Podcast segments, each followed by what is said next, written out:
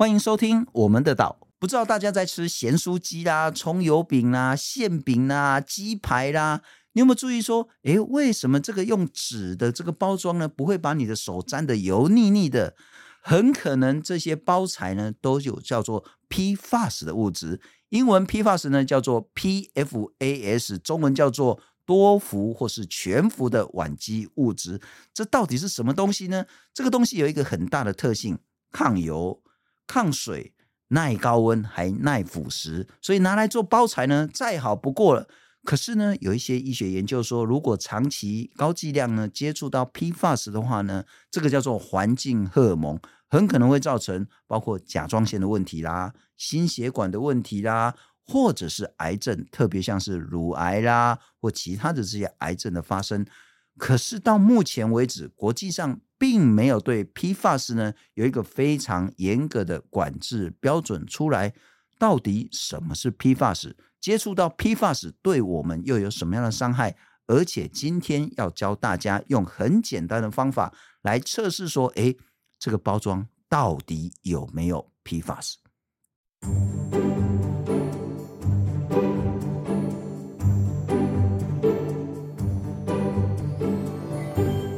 好，我们来欢迎对 PFAS 已经研究追踪调查两三年的看守台湾协会的研究员林义君。义君你好。好，主持人你好。哎，义君先跟我们谈谈什么是 PFAS。说实在，那个中文我永远记不起来，那个叫做全氟多氟的烷基物质，PFAS。那、嗯、到底是什么东西？第一个，它其实不是单一种化学物质，是，它其实是包含了一万两千多种。同类的化学物质的一个非常庞大的家族，嗯哼，而且这个数字还在增加中。OK，因为它全部都是人工合成的，嗯、对。然后要要合成新的 PFAS 的物质的话也，也也不算难。所以他们呃，化学工业界其实还在发明新的 PFAS 物质。先简单讲，PFAS 就是说，只要是含氟，不管是全氟或是多氟的这一种化学物质，现在已经超过一万两千种。以后还会持续在增加，嗯、这种是一种多元的、复杂的这种含氟的一个化学物，它不是单一的物质。那这个会出现在哪里呢？哦，这个东西哦，我先讲它的特性，所以大家比较了解说它为什么会出现在那里那些地方。呃，它其实它的化学结构其实蛮简单啊，就是碳跟氟两个原子是结合，然后可能有末端再加个官能基。那因为碳氟的链接力很强的关系，所以呃有点像说他们两个很很爱啦，所以不会跟其他外的来别的地方来的化学分子起作用。碳跟氟就是爱的你侬我侬，对对对对，小三很难进去。对，没它不会跟任何几乎不会跟任何别的跑过来的分子起化学作用。Okay. 所以它防油跟防水。哦，了解。然后它也抗高温。嗯哼，因为它那个链接强到说，你再怎么加热，它可能都没有办法断开来，碳跟氟之间的链接是对，所以它耐高温，然后也耐腐蚀。就刚才讲的，没什么化学物质可以打断它们之间那个很很深刻的细节，这样子。嗯哼，对，所以它的它们这些 PFAS 家族的物质几乎都有这几种特性嘛，防油、防水。呃，抗高温又耐腐蚀，嗯，好，所以它就很容易用在第一个防油防水，它很容容易用在一些食品的包装上面，装油炸食物的，吃早餐啊，卖买咸酥鸡啦，对对对对，不管是说那个多油的东西，它都可以把它隔绝在那个包材里面，不会溢出来的。它通常在包材，譬如说那个纸袋内内。内层可能就涂一层薄薄的 PFAS。你吃的什么馅饼啊、葱油饼啊，嗯，外面那个纸包装很可能就是含有 PFAS。对，可能啦。Uh-huh. 我们严格一点讲一讲哈，不要讲错很可能的。呃，毕竟取呃取代技术还是有，但是现在可能还蛮少的。了解。了解。总之就是可能会有。嗯哼。微波爆米花的内装纸袋。哼。Okay. 是最有可能有的，比如说在我们这一次的计划的测试，跟之前有一个在印尼的测试是也是一样。他们他们那个测试二十九项微波爆米花的纸袋里面，全部都有测出 PFAS。那这很好想象，因为微波爆米花那个纸袋是要进微波炉加热的嘛。是，高温，所以它不只要防油防水，它还要耐高温，这样、嗯，所以那个非常容易有爆米花的纸袋，微波爆米花，微波爆米花的纸袋，一般人家那个爆出来的就没叫没关系了，那就没它它就不需要进微波炉去加热啊。了解了解。好，有一种植物纤维材质做的餐盒，号称无数，那个不是比较好吗？而且比较贵呢，直接。对，这很讽刺。就是虽然台湾现在还蛮少这种东西，好、嗯，台湾现在大部分大部分还是塑胶临摹的餐盒，是，但是欧洲他们那边为为了要推广减塑运动，所以他们很风行这种号称可堆肥的直线餐盒，嗯，可是他们发现，在这种餐盒上面验出的 PFAS 浓度蛮高的，嗯哼，因为它又没有塑胶，然后你又要它去防油防水，是，结果他们就涂了很很重的 PFAS 在上面。对啊，OK，然后纸吸管也验出来了。我们那时候讲说不要用塑胶吸管，用纸吸管来取代，结果纸吸管上面可能会有 PFAS。对，这是国际调查的报告。纸吸管哈呃，不是台湾的，但是纸吸管上也有可能也会有。嗯哼，好，然后纺织品。我们一般听到的这一大类，我们一般听到的防水的风衣啊，或者是防脱水啦，对对对，甚至更好材质那种一件好几万块那个可能，对对对对，或者是防水鞋是，然后还有一些地毯是防污的，地毯做金什么的，哦、可能有听过，因为它就可以抗油了嘛，对，污垢不容易留在上面，是会跑掉，是，所以它可以号称防污这样子。OK，就是非塑胶材质，但是它又要防油防水。对，对，对，对，他可能就需要这些物质。对对对，没错。义军，那我怎么知道说这些包材有没有 PFAS 呢？好，其实那个国外他们有发展出一个非常非常简单的方法，就简 简单到你只需要一支铅笔，嗯，跟一滴呃跟一杯食用油就可以在家里自己做了这样子。嗯，它的原理很简单啦，因为 PFAS 会防油嘛。是。所以，如果把油轻轻的滴到上面去，滴到涂抹 PFAS 的表层上，它通常就会形成一个很明显的油珠，是呃那种水珠状，呃、凝结成一起，嗯。对，那如果没有防油防水的功能的话，啊，大概就是会渗进去，过去，对对，要不然就是就是扩散这样。哼，OK，呃，但是要要说清楚一点的是，这个方法只能确定说我们的食品包材的表面有。没有涂 PFAS，嗯哼，但是有形成油珠的话，我们只能说它可能有涂 PFAS，因为有其他的化学物质，譬如说细胶，是也可以达到类似的功能。了解，你这样理解很多很多。说实在，不管是所谓的那个纸餐盒啦、纸包装啦，要去装油的啦、装热的啦，或者是防水的啦，那应该是所有人都有这样子一个接触的经验。嗯，如果是这样。那如果它真的那么危险，它早就是一个很大很大的一个问题了。对，所以它真的是一个严重的问题吗？哦，这个，哦，我觉得我一个重点就是要讲这件事情。我一开始在研究 PFAS 的时候，我那时候把它当做跟，譬如说化剂或者戴奥辛或多氯联苯，嗯哼，呃，那那一类的的我们说毒性化学物质，我我把它当做是一样的污染物。可是后来我慢慢觉得不太一样，嗯哼，PFAS 的程度可能已经超出那些东西了。我们说塑化剂，呃，你它很它已经有足够的研究证明它对人类健康有害嘛，而且还致癌。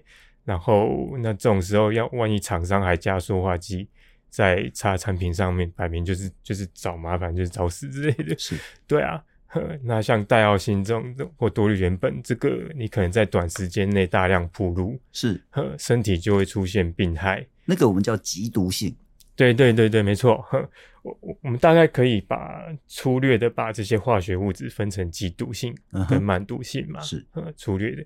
虽然说真正要看的是浓度啦，嗯哼，但是先粗略这样分，那可能戴奥辛跟多多氯联苯，多氯联苯。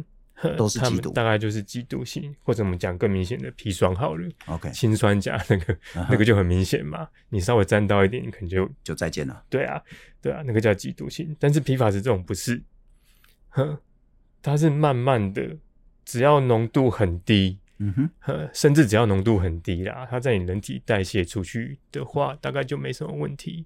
OK，哼，所以当然。条件就是浓度低嘛。嗯哼，对。但是 PFAS 有另外一个呃特性，呃，其实也是因为我们刚才说它的碳负的连接很强，强到它几乎不会分解。OK，它几乎不会在自然环境里面分解。大家在想 PFAS 的危害的时候，可以把它类比成微微塑胶，塑胶微粒 是。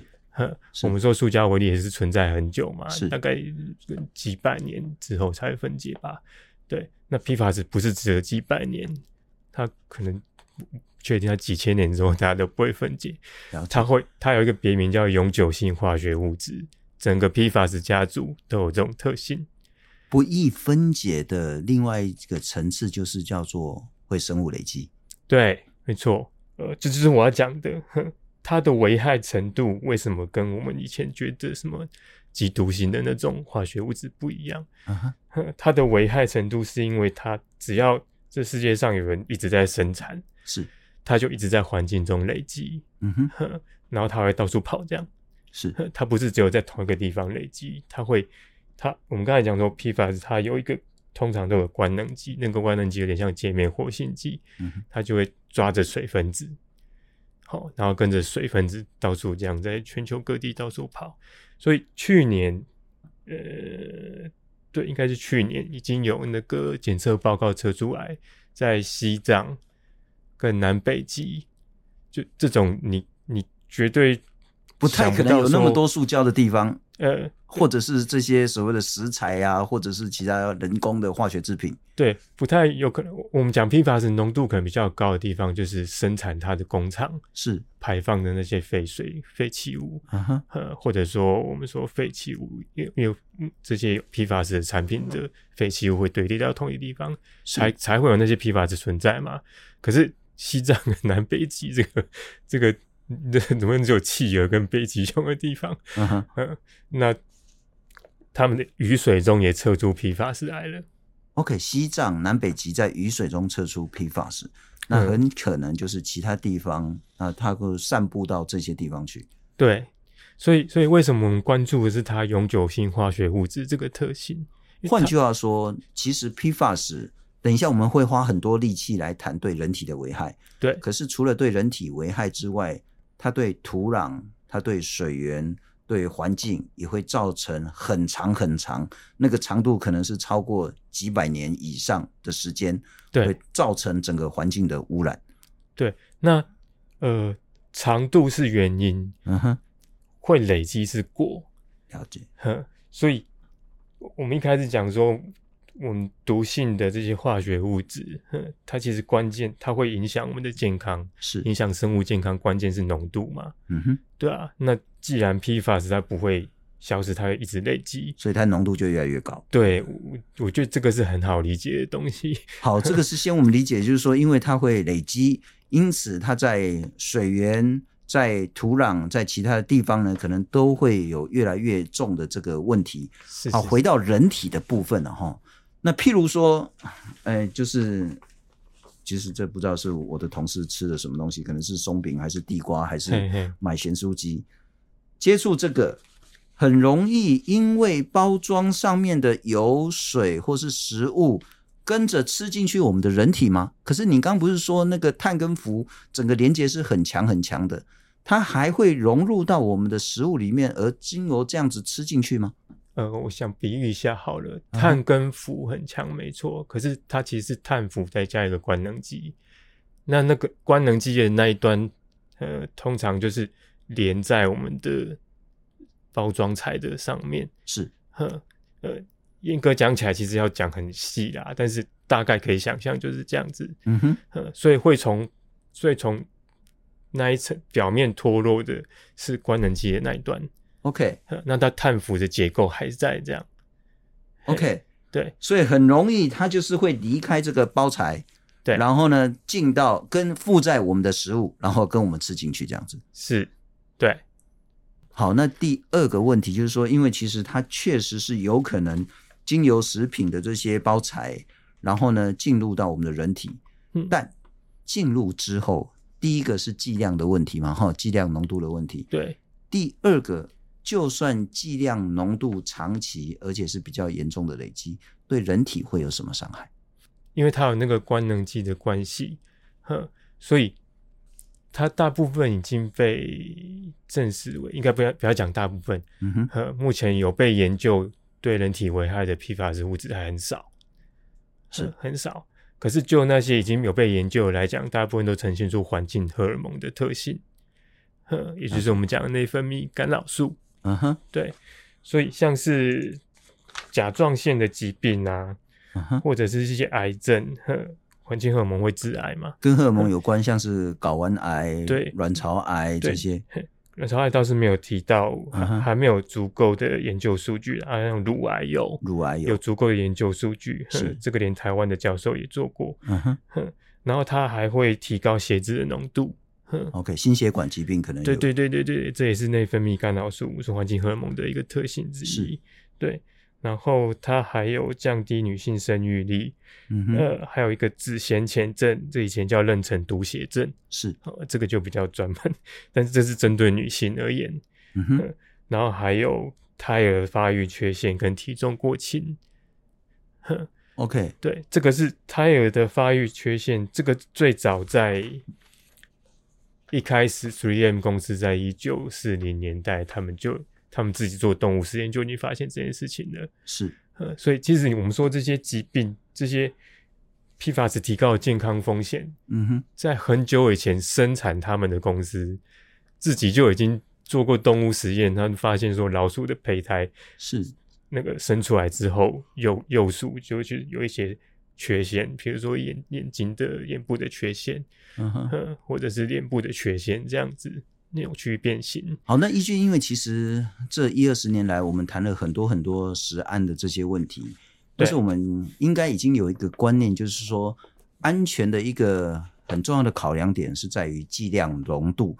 如果我们回到之前，不管是塑化剂也好，不管是我们在谈说美牛美猪的这个瘦肉精也好，嗯哼，那中间都会谈到说。浓度是一个极大的关键，不过我特别强调说，PFAS 跟刚刚我们谈塑化剂啊，或者是瘦肉精很不一样，是说 PFAS 很难分解，对，所以它会累积。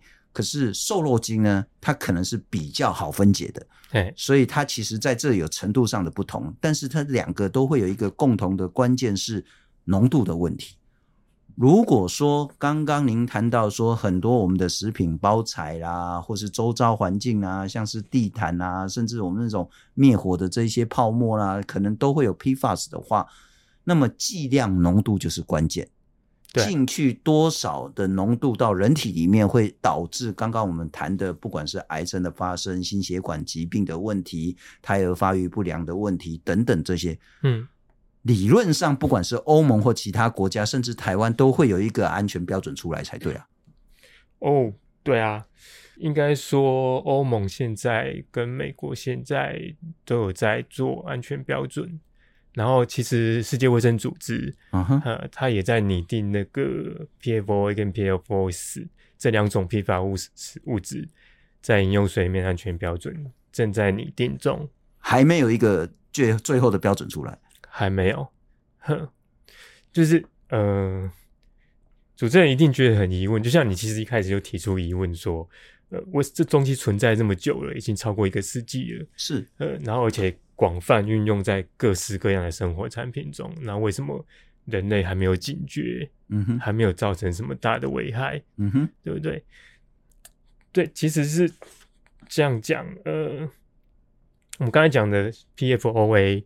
跟 PFOS 这两个是最古老的的 PFAS 物质，他们在上个世纪末的时候就已经被证明说对人体的健康风险是有提高的。你说 PFOA 就是铁氟龙吗？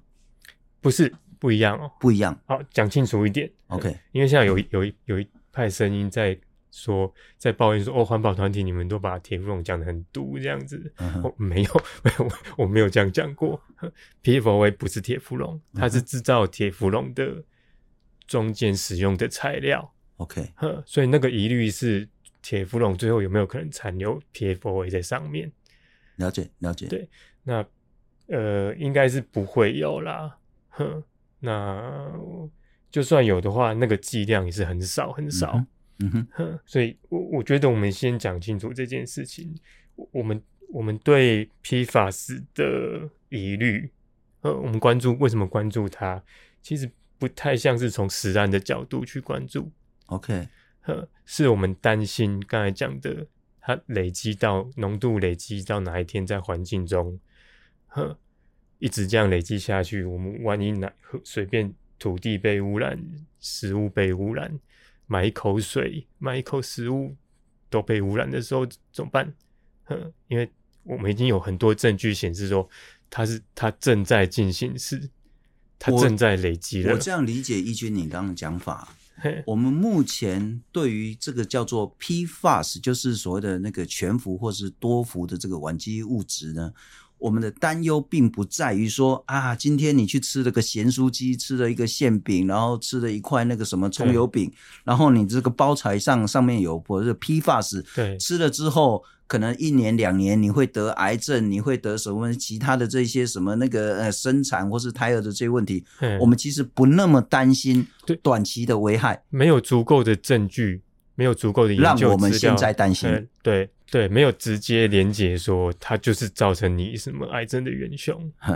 但是，呃，越来越多的，好，我我我讲，就是最近，呃，最近何美香老师来跟我们讲说，很多我们对这些化化学物质的健康危害，呃，是因为有一群人已经受害了。OK，呃，是因为统计资料上面显示说。这一群人他得了某个癌症，嗯哼，然后去调查他的血液中 PFAS 浓度，了解，跟另外一群没有得癌症的人血液中 PFAS 浓度比起来，啊，这一群人就是特别高，是，他是从统计资料回推的。我们现在对食品安全的认知，是因为有一群人受害了，而这一群人知道自己受害了，然后这一群人再去推受害的原因是什么，然后再经过验证之后，我们才知道。对，就是讲起来非常难过的。我们对不是只有食品安全，所有的环境污染，这些化学物质都是这样，对人体的污染，几乎都是都这么来的。我还看到我们才知道说它是有害的。我还看到你们看守台湾提供的相关资料，说目前我们全世界只知道两种 PFAS，它到底是什么物质？可能也没有两种啦。应该这样说，我们把两趴啦，不是两两种，是两趴。哦，那其他九十几趴，那个 PFAS 到底是什么东西？因为刚刚我们一开始讲的说，PFAS 是超过一万两千种以上的化学物质。嗯，对。那譬如说我这边验到 PFAS，那这个 PFAS 到底是什么加什么加什么？对，我们很难知道。对。好，这个就是我要另外讲的重点。另外，我们要关注 PFAS 的原因之一。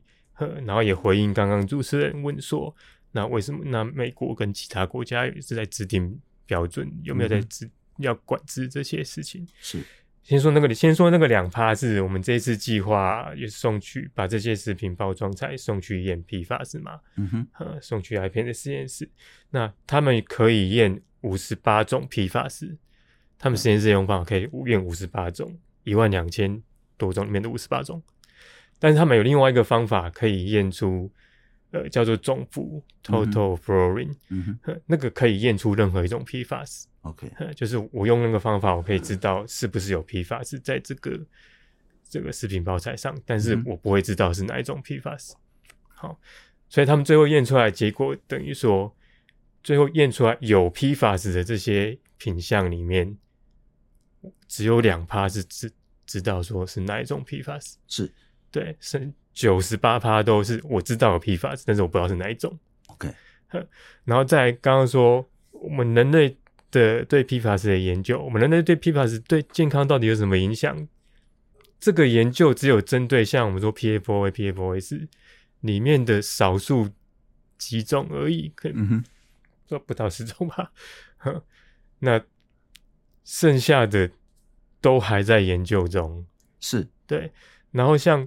呃，之前杜邦公司因为它违法倾倒 PFOA 的废弃物，哦，在美国的帕克斯堡一个市，对，然后他后来被裁定说，他必须要请一堆科学家，然后付钱请一堆科学家去去研究 PFOA 对人体健康的危害。嗯哼，所以那一堆科学家光是研究 PFOA 这个东西的健康危害就花了七年。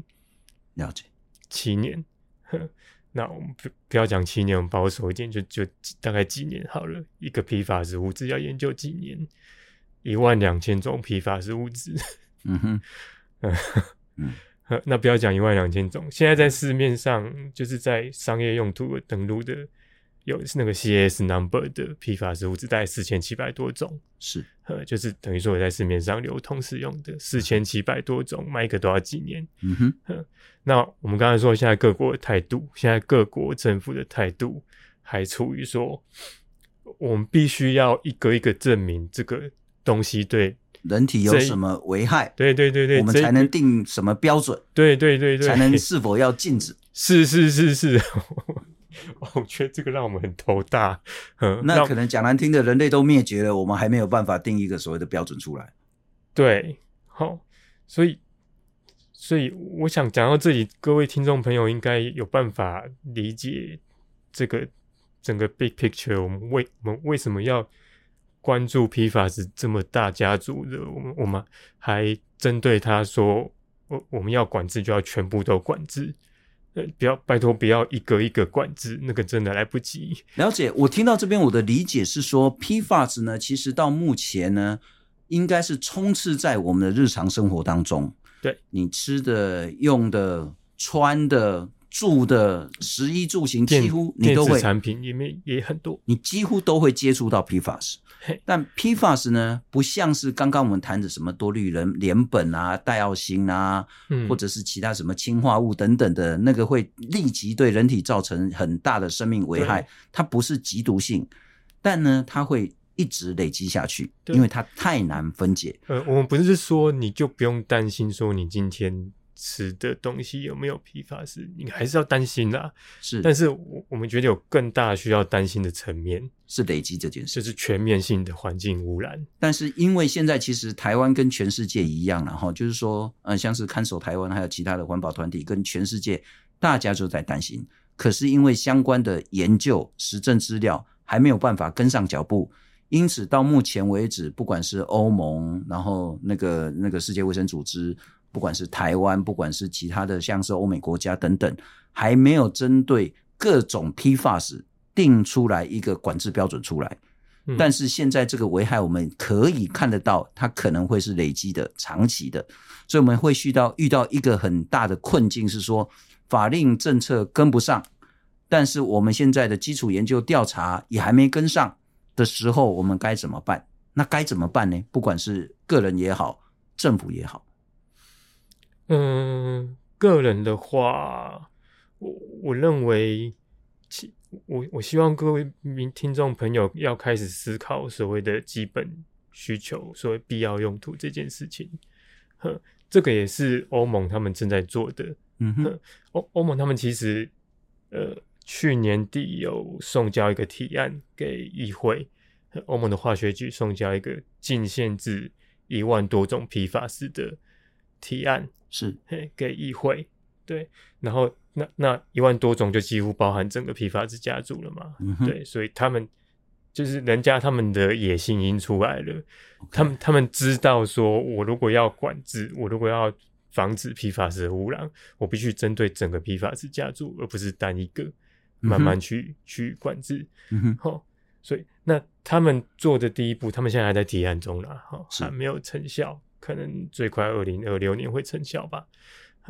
那他们提案第一步做的事情就是协议所谓的基本需求必要用途这件事情。嗯哼，PFAS 在哪些产品上到底是不是必要的？还是说其实不需要涂 PFAS 也可以？那有没有已经成熟的替代方案存在？是，是像譬如说，呃，我们说这次的这个食品包材。这个防油纸袋，我们最近刚好也去找了一几家，呃，有在做无氟无塑的防油纸袋。嗯哼，总之像这个东西，像我们说食品包材上面，它并不是必要用途。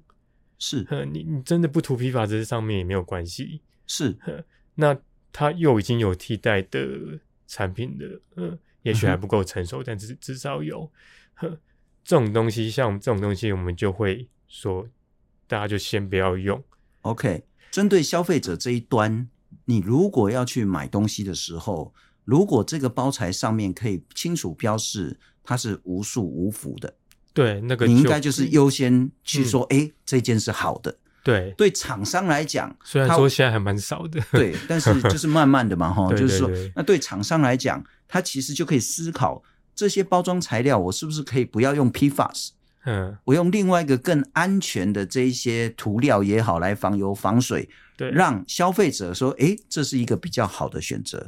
对，那政府当然就是要赶快跟上脚步了，哈。对，那不过呢，在所谓的那个整个管制政策还没有制定之前。嗯，事实上就可以尽量鼓励大家少用，大幅减少 PFAS 的这个产生。是是，现在看守台湾也发起一个联署，可不可以谈一谈这个联署内容？我们这个联署是真提出大概六项诉求，嗯哼，然后给政府这样，希望希望他对批发市的管制有一些行动。是，那其实我们这个诉求踩的蛮硬的，嗯哼，很很硬。我念我念大概念讲一遍。第一个是根据毒性灌注化学物质的管理法，吼，我们要把 PFAS 家族全部公告列管。OK，我我我们就是这个，这是我们一个重点。你要管要管全部的家族成员。然后第二个是我们希望把 PFAS 列入饮用水、土壤、地下水、放流水、废弃物，就是呃不管任何会流从 PFAS 从产品流入环境中的管道，都需要一个管制标准。是好。然后我我们希望说，这些 PFAS 的管制的检验都是用总辐。我们刚才说 PFAS 现在检测可能是检测树种而已嘛，是，但是只有检测总辐的方法才可以检测任何一种 PFAS。嗯哼，对啊。然后定期调查 PFAS 在环境中的流布，或者说在国内国人体内受污染。是，在环境中流布的，据我所知，呃、环。环境部啊，现在叫环境部，他们其实定期有在做了，呃，不过只是记录一下这样而已。嗯、对，那我们希望这个东西可以更受重视，呵，建构一份 PFAS 的必要用途清单，就是我们刚才讲的。呵，我们觉得不管是其实这不管是政府还是民众，呵，因为现在 PFAS 已经广泛使用在就我们到处都有了，呵，我们真的必须开始思考这件事情，说。哪些是必要用途？是，呵，譬如说医疗可能是必要用途，那就就不要禁，嗯哼，不要限，因为它是必要用途。那这个食品包材就不是必要用，不是那么必要嘛？那我们大家就一起说，把它是就不要用了，这样对对啊。所以，然后刚才讲必要用途这件事情啊，要要要考虑说，只要会跟人体接触，呵的，像健康。